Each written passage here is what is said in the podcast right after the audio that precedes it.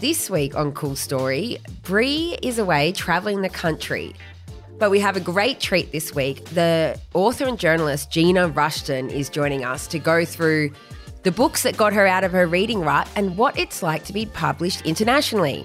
Gina is the author of The Most Important Job in the World. That was the title of it when it was published in Australia. And it has now been published in the UK and America under The Parenthood Dilemma because they all need something more literal on the cover of their books. Gina, thank you so much for joining me today. Thanks for having me.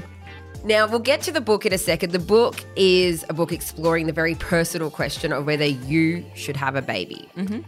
But you applied your notorious journalistic rigor and turned into a wide ranging meditation on why anybody becomes a parent, especially in this day and age. But I want to go back to when you were writing this mm-hmm. a few years ago, and then also when it was first published in Australia.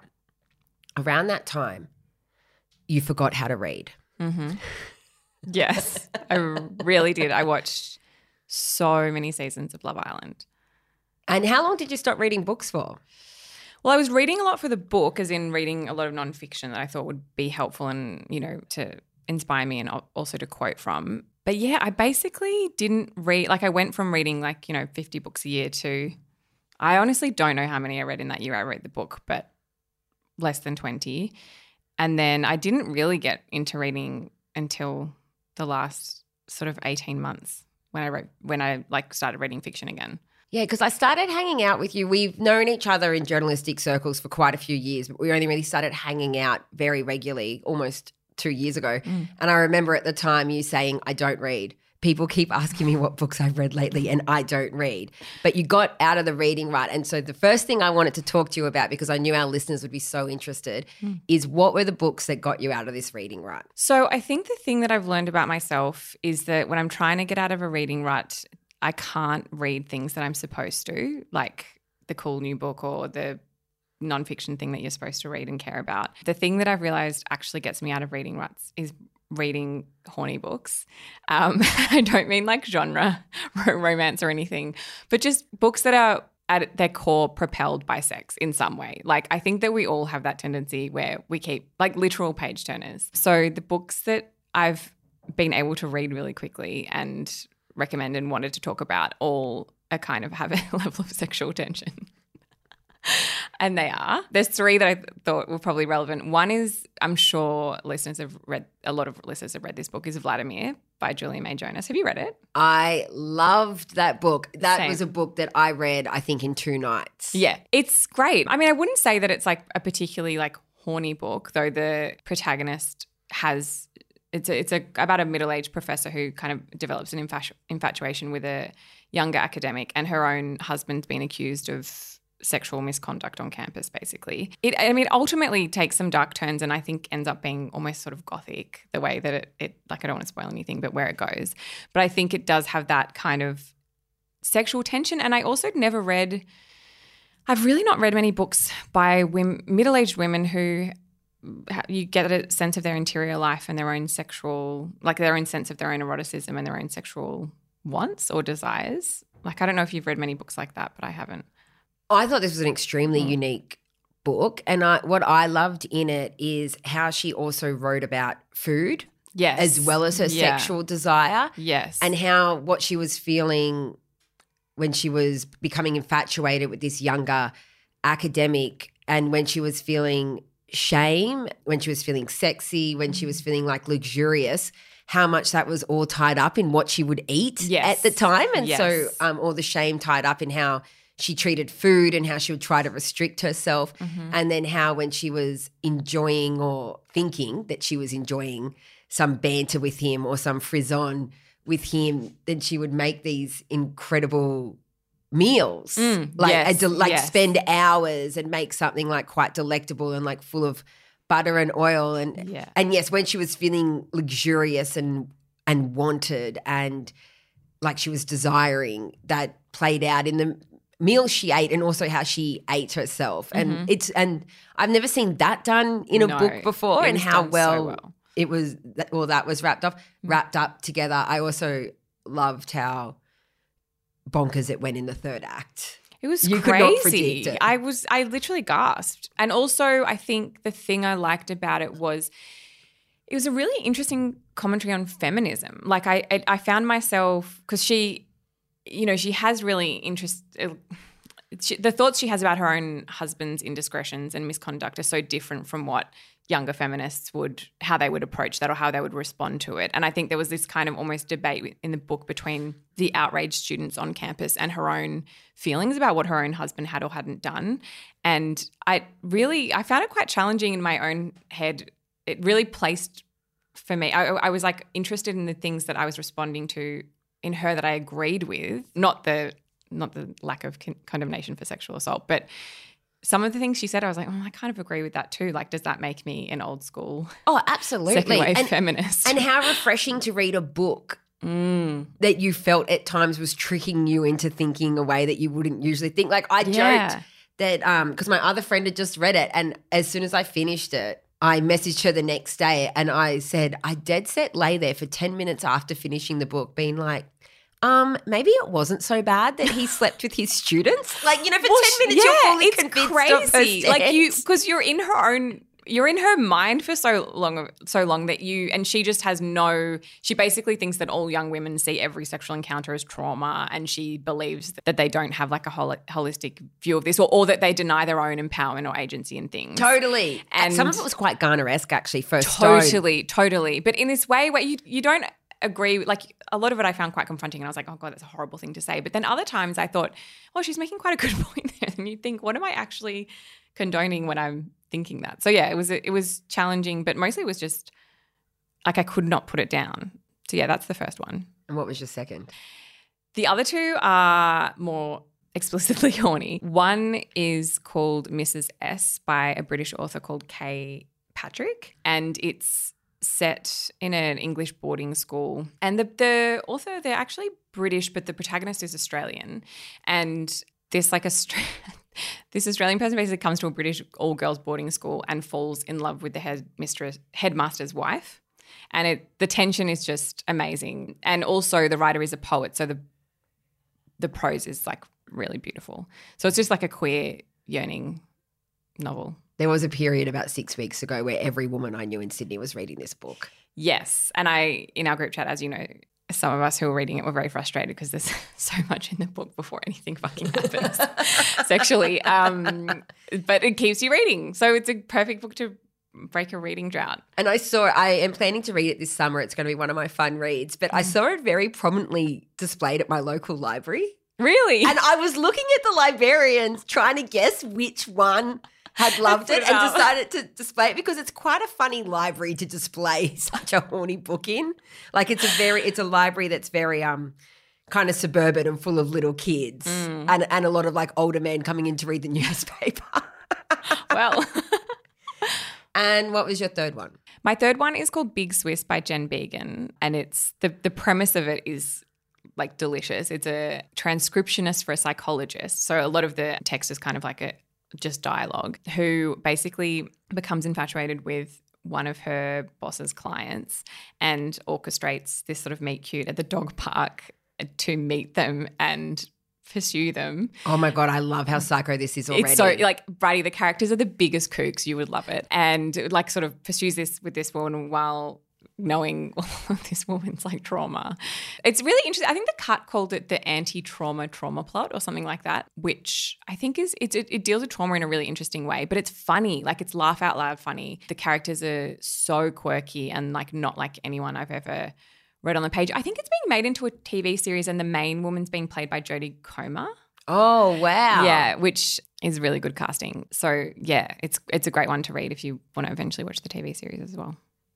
I, it's probably not a book I would pick up from the anti-trauma trauma plot Yeah. description, but now that you've described it as huge kooks. Yeah, I'm no, no, no. I think you'll find it really funny. And also something funny, do you think that it's a little bit rarer or it's fallen out of fashion in the past few years to write genuinely funny books? Like actually funny, not just like ironically, haha.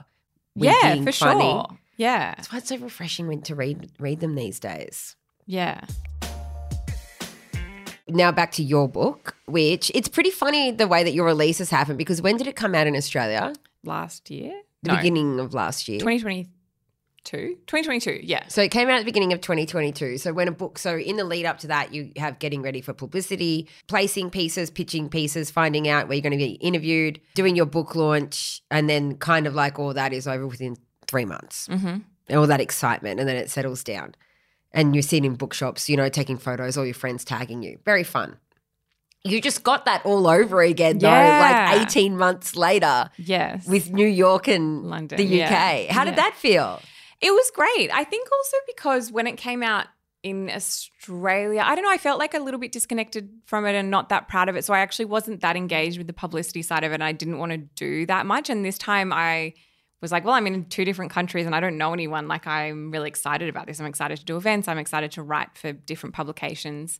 But it was fun. And it was really, because the thing about this book is, you know, people want to talk to you about it and tell you about their own indecision and ambivalence and anxiety around these decisions. And I just found it really fun talking to Americans about it and talking to people in London about it and hearing like what their concerns were and what they were feeling about it. So, what were the big differences in audience? What do you think is the main question, or what what's the main thing gets, that gets brought up to you in Australia v UK v America? So I think an interesting thing, and I I think it's partly just of the like the age, the reproductive age that millennials are at when the, that Black Summer happened. I think that climate change is like way more on our mind than I found it was for other readers abroad. Oh, interesting. Yeah. Um, I think they have the anxiety, but maybe in a little bit more of an abstract way, just because they're not like as you know, like I was reporting on I was a reproductive rights reporter while those bushfires were going on, and I was interviewing people who were pregnant or giving birth about how anxious they were during that process. And that I don't think the women I was speaking to overseas maybe had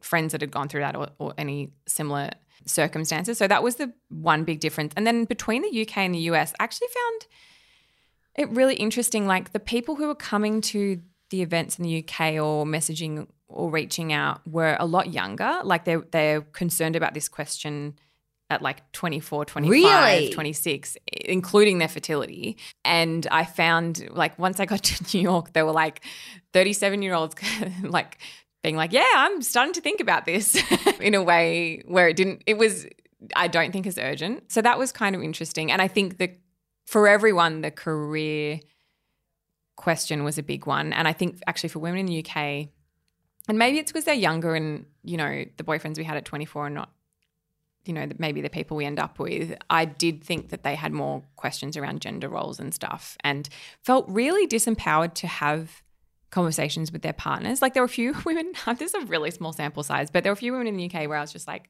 I just want to call your boyfriend. Like they felt like, oh, I'm not allowed to have this conversation about whether or not we have kid we have kids because this is a me problem, not an us problem. Which That is fascinating. So, did they think that their boyfriends, in their mind, just assumed they were going to have kids in five years, or just weren't thinking about it at all? Weren't or- thinking about it also. Like I guess weren't burdened with the anxiety around fertility. Oh, and they want to be cool. and they want to be cool. And and like I find that really frustrating that people feel the need to minimize a very genuine and real question with a genuine and real timeline to be a chill girl. Oh, and you're damned if you do and you're damned if you don't. I was Mm. actually chatting to a friend of mine who's in her 30s and single in England at the moment about some of the dates that she's been on lately. And she said something really funny to me where she said, The guys wig out on me without ever listening to me. Like, as soon as we go on a date, she's in a, she's almost in her mid 30s. As soon as we go on a date, they're ba- basically treating her like she's just shopping for sperm Mhm, to get a mhm, dad. She mm. doesn't even want kids, but they Mm. will not listen to her Mm. and they will not believe her that she's Mhm. like, no, I'm not freaking out about this. Like, I'm quite at peace with not having children. Mm. And she is genuinely, in inverted commas, for want of a better phrase, chill about it. Mhm. And they just straight up won't believe her. It's so, what's a chick supposed to do? And the funniest thing is, it's actually a lot easier to get sperm than it is to get an egg donor. Sperm's not that hard to come by if you really want it. True. um, yeah, it's a shame. And so, and also, why do you think that the women in um, England were thinking about it between 24 to 26? I don't think it would have even occurred to me really at that age. I don't know. I, I don't know. I mean, I honestly have no idea why they were en- engaging with the question earlier, but there were a lot of like genuinely quite anxious girlies around. I don't know why. And I guess that's who your oh well no, your book's not exactly marketed to anxious girlies, but I can understand why anxious Mm. girls Mm. pick it up. It's people who are thinking deeply about the question, which brings me to speaking of people who aren't anxious. You didn't think that I would like this book. No, I didn't. Well, I'm always nervous about mums reading it, which I- I'm less nervous now because there's a lot of parents who really liked it. But I'm anxious about mums reading it because I feel like it's one of those things that invites people to be quite defensive about, like, well, you don't know, you haven't been through this, so X, Y, Z. But also, you are someone who you're not an anxious person, and I think that, and and you also make you know yourself quite well, and you make decisions quite quickly. Like, I think that it's. I didn't think you'd resonate with the dithering. Well, no, I didn't think. Well, but I didn't really think of it as dithering. I was surprised by how much I loved the book. When I, I knew that your writing was good, and when I picked it up, I was semi interested. But what surprised me was how it made me think about mothering differently. Mm. And I'd already made the decision. I'd already had my two kids by the time I was reading it. And it really um, clarified some thinking around being a mother and how it's treated by society and in culture in different ways that I hadn't really thought that deeply about. And really, part the parts of it that resonated with me was how deep it went into like care as work Mm. and mothering as work. And yeah, I just loved it. I've recommended it to so many people, whether I think even people who decided they don't want kids would get so much out of it because it's really such a look at like society as a whole Mm. and where we are now. And if you're looking at women, then you, I guess you can look at a wide range of issues which you've done. Like it looks at reproductive rights, it looks at climate change, it looks at racism, looks at immigration Mm. and dumb luck as well. Yes. And privilege for some people. So yeah, you but you were surprised that I liked it. yeah, I was. But there were some funny reactions to it, and I didn't realize this, this was such a common reaction until you raised it with me. There's a woman I know, very intelligent, very thoughtful, empathetic, 50 year old woman, who was so dismissive about this book when I mentioned it to her in passing. I think I, because she's such a wide reader, I said, Oh, have you read this book? And she's like, No. Mm. She's like, I'm, why? Why, why would I read that? And I was quite taken aback because she's not usually like that. So I just dropped it and n- never pushed it further with her. And then you brought up to me independently, you're like, oh, I've, I've had some actually um, strange reactions from older women to Mm. this. So what are those reactions? I think they find it a bit confronting. Or, well, firstly, I think that they think that the idea of it being a question in itself is stupid. So I think that we've been socialized to believe that, you know, that the answer comes before the question. You just know. I just know I want to have kids. You just know it's something that you feel inherently. It comes before the question. So I think the premise of it is offensive to them that it's even a question and they think it's this kind of like neurotic, navel gazing millennial stuff. So I think that is challenging. And I think that also there is an element, and I don't want to be patronizing about it, but I do think there is an element of some of these women not having had the choice or having had less choice about parenthood as the default. And not that they might have never had kids, they might have had kids, but they might have had it with a different person or at a different time or had fewer kids or I don't know. I think that they're it's kind of like that resentment. It's like you know when you were when a cadet in a newsroom, we both had this experience, and there's like a generation of older people that like want you to suffer in the ways they did, and they don't want to help you with anything because they're like, well, back in my day, like uh, we used our blood as ink or whatever. Oh, and going to traumatic car crashes Yes. we did it. yes, And also a small degree of put up with the sexism. Not as bad anymore, but when we were starting up, it's like, you Yeah. think this sexism is bad? You should have seen what it was like 15 years ago. for me." Totally, yeah, and this, that's a good example because the sexual harassment in newsroom is crazy, and they're like, "Well, you're not literally being assaulted, so I don't know what you're talking about." So I think there's a little bit of an element of kind of you're sulking about something, and we went through worse. But I think like one woman And they like- did have it harder in a lot of Of ways. course, that is the truth yeah, too. and- but also, the book talks about that. exactly. Um, yeah. If they read it, they'd love it. Yeah. Older women who've been really candid, and the word that was used repeatedly was confronting, that I found it very confronting, is that it, so many of them said, I just didn't think, we didn't think, we never thought, we didn't think about this decision. Like it wasn't a decision you thought about or had the luxury of thought of thinking about or were permitted to think about. So I think that they found it confronting in that way where it, they were sort of re examining their own choices and rethinking them. I think there is an element of it didn't even occur to me. Like they, Mm. it, it was back where I guess we're talking about the early 80s, maybe. Mm. Um, or yeah, the 80s. It was back when they thought like there was choice, like you were told there was choice, but Mm. everybody around you is you're all still Yes. doing the same thing Totally. and still putting up with a lot of um different things. Although when I read your book, I did think, wow, I didn't really think about this at all. yeah. but I think that's just more to do with my general disposition. That's a Bridie problem. yeah, that's a specific Bridie problem, not thinking things through. It'll be fine. Well, it was fine. it was fine for you. So yeah. In this book, there's a lot of, you know, thinking about climate change is the really obvious one, class, Mhm. wealth. Like if you're rich enough to have a kid, what kind of world is your kid going to grow up in? Though I think, you know, worthy big picture things to grapple with. It's not so much addressed in your book, but I'm interested to hear your thoughts on it about smaller personal things that women grapple with that they might not be able to articulate properly, which is along the lines of, I don't want to be a mum because Mm. that could be quite lame. Like I'm too Yeah. cool, or like I can't. Not that I'm too cool to be a mum, but I don't want my identity to change so Mhm. much and not be my own person anymore. And you know, this deep, deep rooted internalized misogyny that mums aren't cool. Yeah, totally. Because I see that play out with a few people. Absolutely. And I think that there's a few. So I think one thing is that we were raised, and Bridie always, and I always say we're the same age, which we are. Um, we were raised on.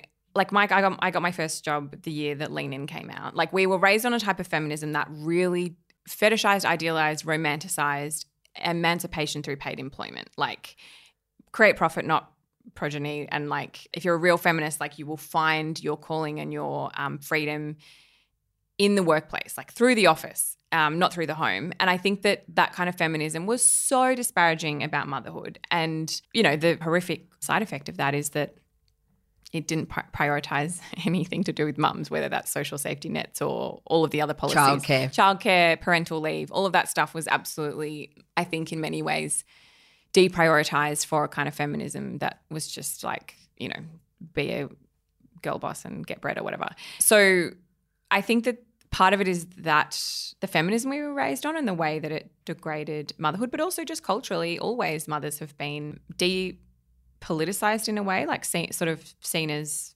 you know, anything in the dis- domestic sphere is taken less seriously. And I think that a lot of women our age who are really politically engaged and, you know, really clever and uh, they, they don't, they, there's an anxiety about, I don't want to be, yet quote unquote, just a mum, which is crazy because so many people I know who become mothers become so much more radicalized in different ways, poli- particularly politically, once they've had kids, because you fucking realize all the policies that don't socialize the cost of reproduction. So, It's so funny you say that because I, I I think I've joked multiple times on this podcast about how maternity leave radicalized Yeah. me. And now I, I am ambitious, obviously, Yeah. and yeah.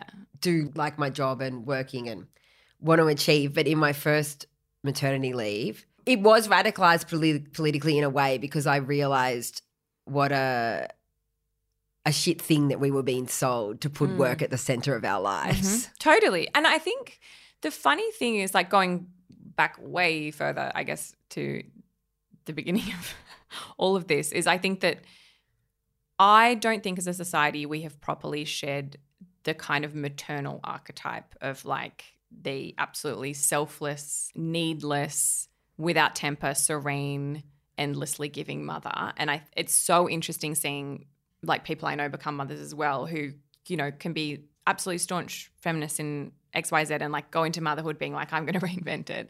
And are still plagued with this like guilt and this constant feeling of not being meeting that archetype. Totally. I absolutely agree. And then, and I am pretty free of that mm. archetype.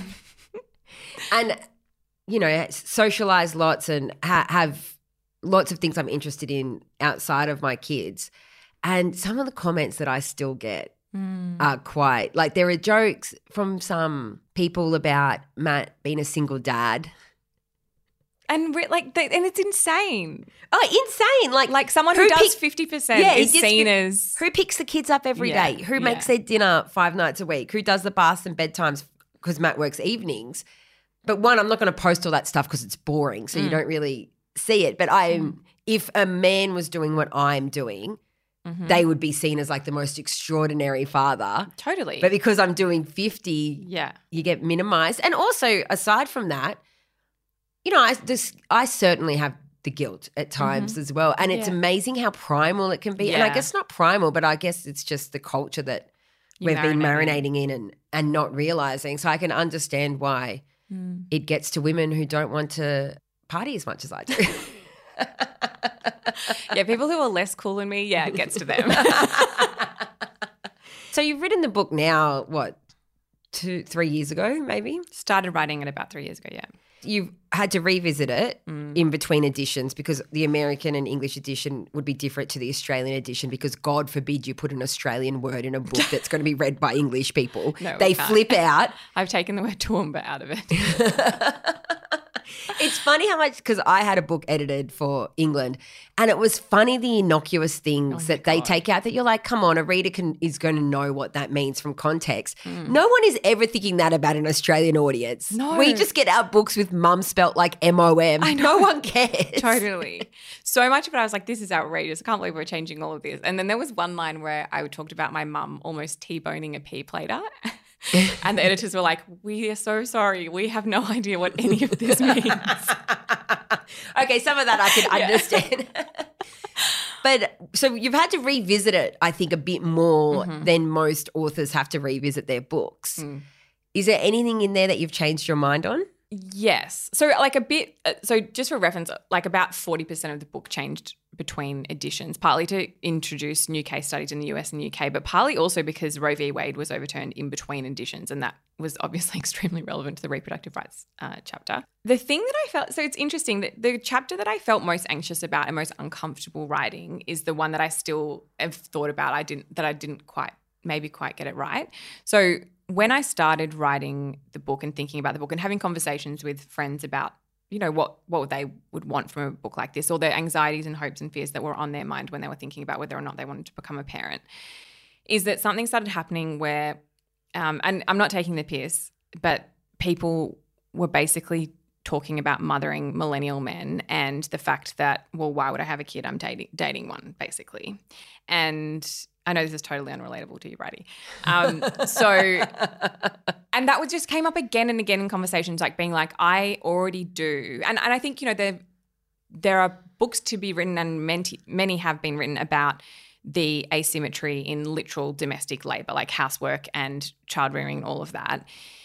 What I think was on a lot of women's mind was the division, the asymmetry in the division of what we can call emotional labor, which isn't the right term really, but it's the shorthand we have for it, or the mental load around starting and finishing hard conversations, you know, emotional caretaking in relationships, particularly heterosexual relationships. And so I knew, like, there were people saying to me, that should just be the whole book. The whole book should just be about mothering millennial men. It's the only thing impacting my decision. Don't write any other chapters. Don't care about climate change. Can you just make the whole book this? So I, I was like very interested in this idea and I wanted to go to psychologists and I wanted to, you know, interview people about why we how did we get here? Like why do we socialize little boys like this and little girls like this and why how do we get to a point where you have one partner who is so emotionally literate, expressive and one partner who isn't? And I think I regret the way because I think I was just surrounded by and have my own resentment as well with partners about I think it was too much of an angry chapter maybe and not enough I didn't spend enough time thinking about what the actual solution was. Like I think the solution isn't as we've told men for so long like go to therapy. I went to therapy so you have to go to therapy. Like I think I wish I'd pushed a little bit harder against this idea of like just privatizing the problem and bringing a professional in, and being like I had to do all this work by myself and make myself like a perfect partner and I'm a perfect product and now that you have to go and make yourself a perfect product and this really transactional you know a tra- I guess a tra- quite transactional approach to it I think I-, I wish I'd spent a little bit longer thinking about like oh, what is the solution to I reference in the book about heteropessimism like the fact that everyone's just like that straight couples are like the butt of all jokes because of how fraught the relations I would love are. to read that. Yeah, and I, I, th- I just, yeah, I would like to write something not a mea culpa, but just something that kind of goes a little bit deeper than I went, I think, because I wanted to capture the resentment and that took a lot of words to do so. And also interviewing people about why men are the way they are. It was interesting. I have, he's actually a mutual friend of ours, Bridie, but someone I know listened to the audiobook and found himself getting in a fight with the narrator. Um, it wasn't me. I uh, was not cast because I was too bad at reading the book. But there was a voice actor who read the book and he found himself getting in a fight with her on that chapter because he was like, Of course I'm like this. Like, this is how I was socialized. Like, I was penalized for expressing my emotions and rewarded when I didn't. You know, like, this is why we are the way that I we are. And so, yeah, not to be like, not all men or it's not their fault, but I think I wish I'd gone a bit broader or deeper on that. I would love to read, especially about heteropessicism. There's my mispronunciation is. of the I was podcast. wondering what was going to happen with a guest. especially on that, I would love to read more about that, particularly since I could bring the point of view to you about what about credit to the boys. Bridie, if there's one thing Bridie loves, it's to give credit to the boys. I just love men. I just, I think, accidentally know the most useful men. Yeah, you know the three best men in Australia, and that's your sample my size. dad, my brother, my husband. Yeah.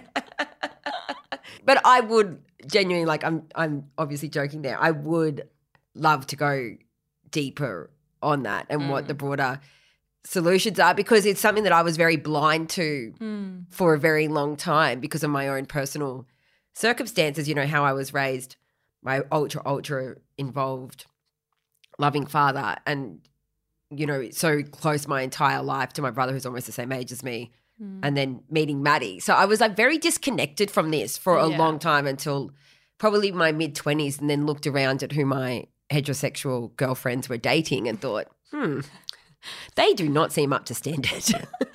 yeah, the bar is low.